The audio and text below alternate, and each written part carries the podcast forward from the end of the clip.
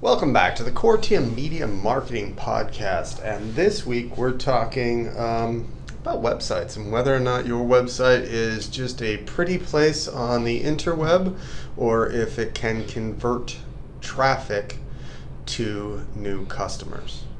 Um, now, Ruben, when you see a website, what's your first thought? First thought is, well, my first thought is the About Us page. You want to see what is there and who they are and the contact information. You want to know who you're talking to, where they're based, uh, address, phone number, all those type of things. You know, the usual. Yeah, I mean, I I guess I tend to look to see do they have unique content? Are they creating something? Are they driving traffic to their website for a reason, i.e., to educate, inform, sell me on something, or do they just have a website there because somebody told them one day, hey, you need to have a website? And that the content hasn't just gone copy, paste, Yeah, the the plagiarism from another website to that. One of the key things behind it is when you know creating a website and putting it out there, you want to make sure that you relate back to your customers by expressing who you are in your content writing. So when you're writing up a blog or something like that, put it in your tone of voice. Make sure that your customers can understand who you are as a as a brand.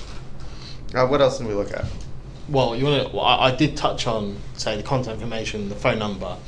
So you want the strong call to action. So you don't want people to have to go through a treasure map or, as you guys would say, where's Waldo? As well as, whereas we'd say, where's Wally? They, they don't want to have to spend ages looking for these for this information or the strong call to actions. You want them to easily find it, so then they can get in. Then they can get in contact with you. It's like the now what. Yeah.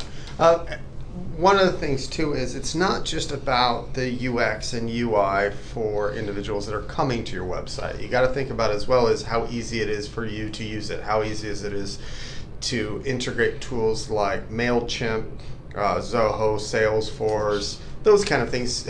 Maybe you're using HubSpot for landing pages. You want to make sure that your website as a whole doesn't make it to where it's more work for you just to be able to generate new clients. Well, that's where something like like you, talk you talk about the CRM in terms of Salesforce. So then you then you instantly go to the CMS. So you talk about WordPress, and a lot of people think a lot of people had this perception. Me, probably me included, back in the day when I thought making a website you had to be Neo from the Matrix, and all it was was code and code and code.